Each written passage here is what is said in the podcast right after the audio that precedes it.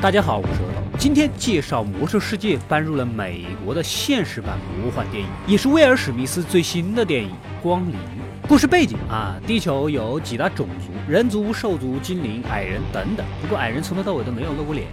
目前来说呢，也算和平共处。咱们的男主沃德就是一名光荣的人民警察了。几个月前呢，刚刚被兽族抢劫犯给击中，这不伤刚痊愈就继续去上班了。让他很不爽的是呢，他的搭档是个兽人，而且是全美第一个当上警察的兽人。他呢被当成了模范试点小组。没办法，男主对这个兽人搭档也是没什么好态度。那么为什么兽族受歧视呢？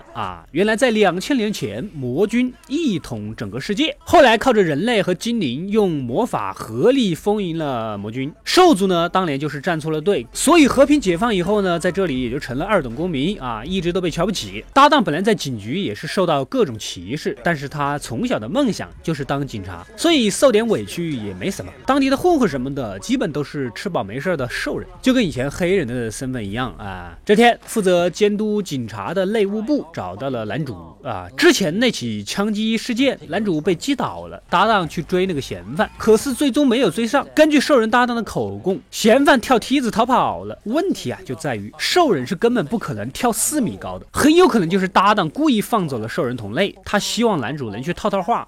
也好找个正当理由开除这个兽人。另一边有个地下炼狱党，终极目标是凑齐3根魔杖复活魔军。不过魔杖也不是什么人都可以用的，只有光临也就是某种特殊体质的法师型人物，100万中才有1个的天选之子才能赤手的触碰其他人只要碰到就是个死。夜晚呢，男主接到群众举报，在一栋住宅里发现有人使用魔法。自从和平解放之后魔法已经被限定不允许随意使用了所以他们就必须要去查看一下。一个金发妹子死死的撸着一根黑色条状，难道这就是传说中的魔杖事关重大，男主赶紧叫来了警局老大，但是这几个家伙眼中放着贪婪的绿光，完全没有想向上汇报的那个意思，反而逼迫男主做决定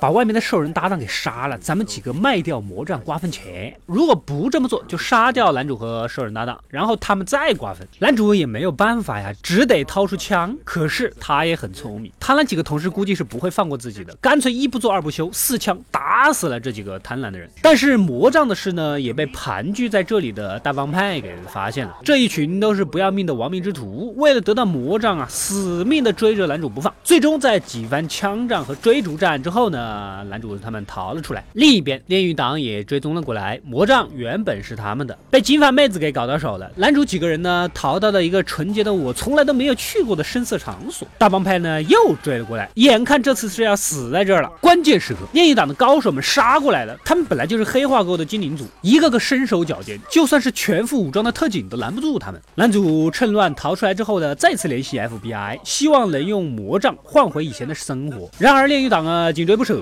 幸好金发妹用魔杖帮忙，3个人齐心协力才逃出升天。不过也很不凑巧，另一个地盘的兽人帮派将男主3个又抓了。平时被男主也是整得很憋屈，这次逮到机会还不杀了他们泄气就在杀死兽人搭档的危急关头，这搭档竟然就是这帮派老大的儿子的救命恩人。原来当初那个枪击案搭档没追上真正的凶手，胡同里正好有个涂鸦的小兽人，按兽人被歧视的大背景下，这孩子就算不是凶手也被那群气势汹汹的人类给整成凶手，所以搭档亲手将这个孩子给送上楼梯让他逃了。原以为接下来会是一个皆大欢喜的结局，但是帮派老大这个人比较轴，搭档身为兽人一天到晚想跟人类搞到一起，还想当警察，一直以来都被兽族视作是叛徒，所以还是开枪打死了搭档。金发妹呢再次施魔法复活了兽人搭档，原来他是个奶妈呀。此时兽族祭司也认出来了，这不就是部落里一直流传的复活兽人带领大家走进新世纪奔小康的传说吗？然后就放男主3个人走了。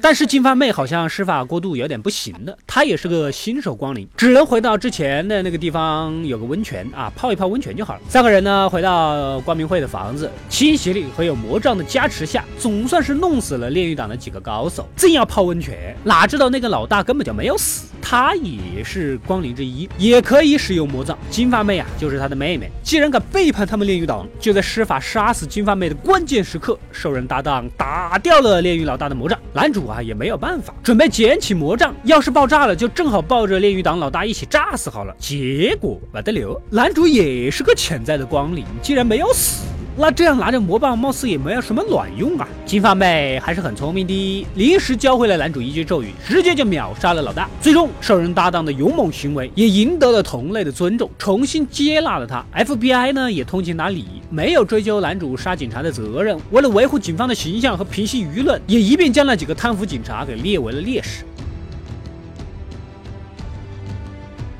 故事到这里就结束了。网上对这部电影的评价比较低，我觉得可能是对威尔史密斯和导演大卫阿耶的期望值太高造成。很多人批评导演没有挖掘故事的深度，没有展现人性什么的啊。其实我觉得这部电影呢，要世界观有世界观，要特效有特效，要追车有追车，要打斗有打斗。两位主角也有性格上的转变，男主从一开始只想安安稳稳的上班混到退休，到中期只求自保，恢复以前的生活，到最后跟搭档之间相互依靠，战胜最终 BOSS， 也越发的信任搭档。兽人搭档呢，从一开始人族兽族两边受气，到最后不仅赢得了人类的信任，也赢得了兽族的尊重。两位主角的人物弧啊，随着事件的发展都有变化。还有人评论这部电影很俗套，也许就是因为最后结局太圆满了造成的。我估计两个人里面啊，要死一个，然后煽一下情，他们的评价可能就要高不少了。但是总体上讲，打得精彩，特效不俗，故事又有趣的好莱坞商业大片，6到7分是没有问题的，绝对是值得在电影院看的爆米花电影。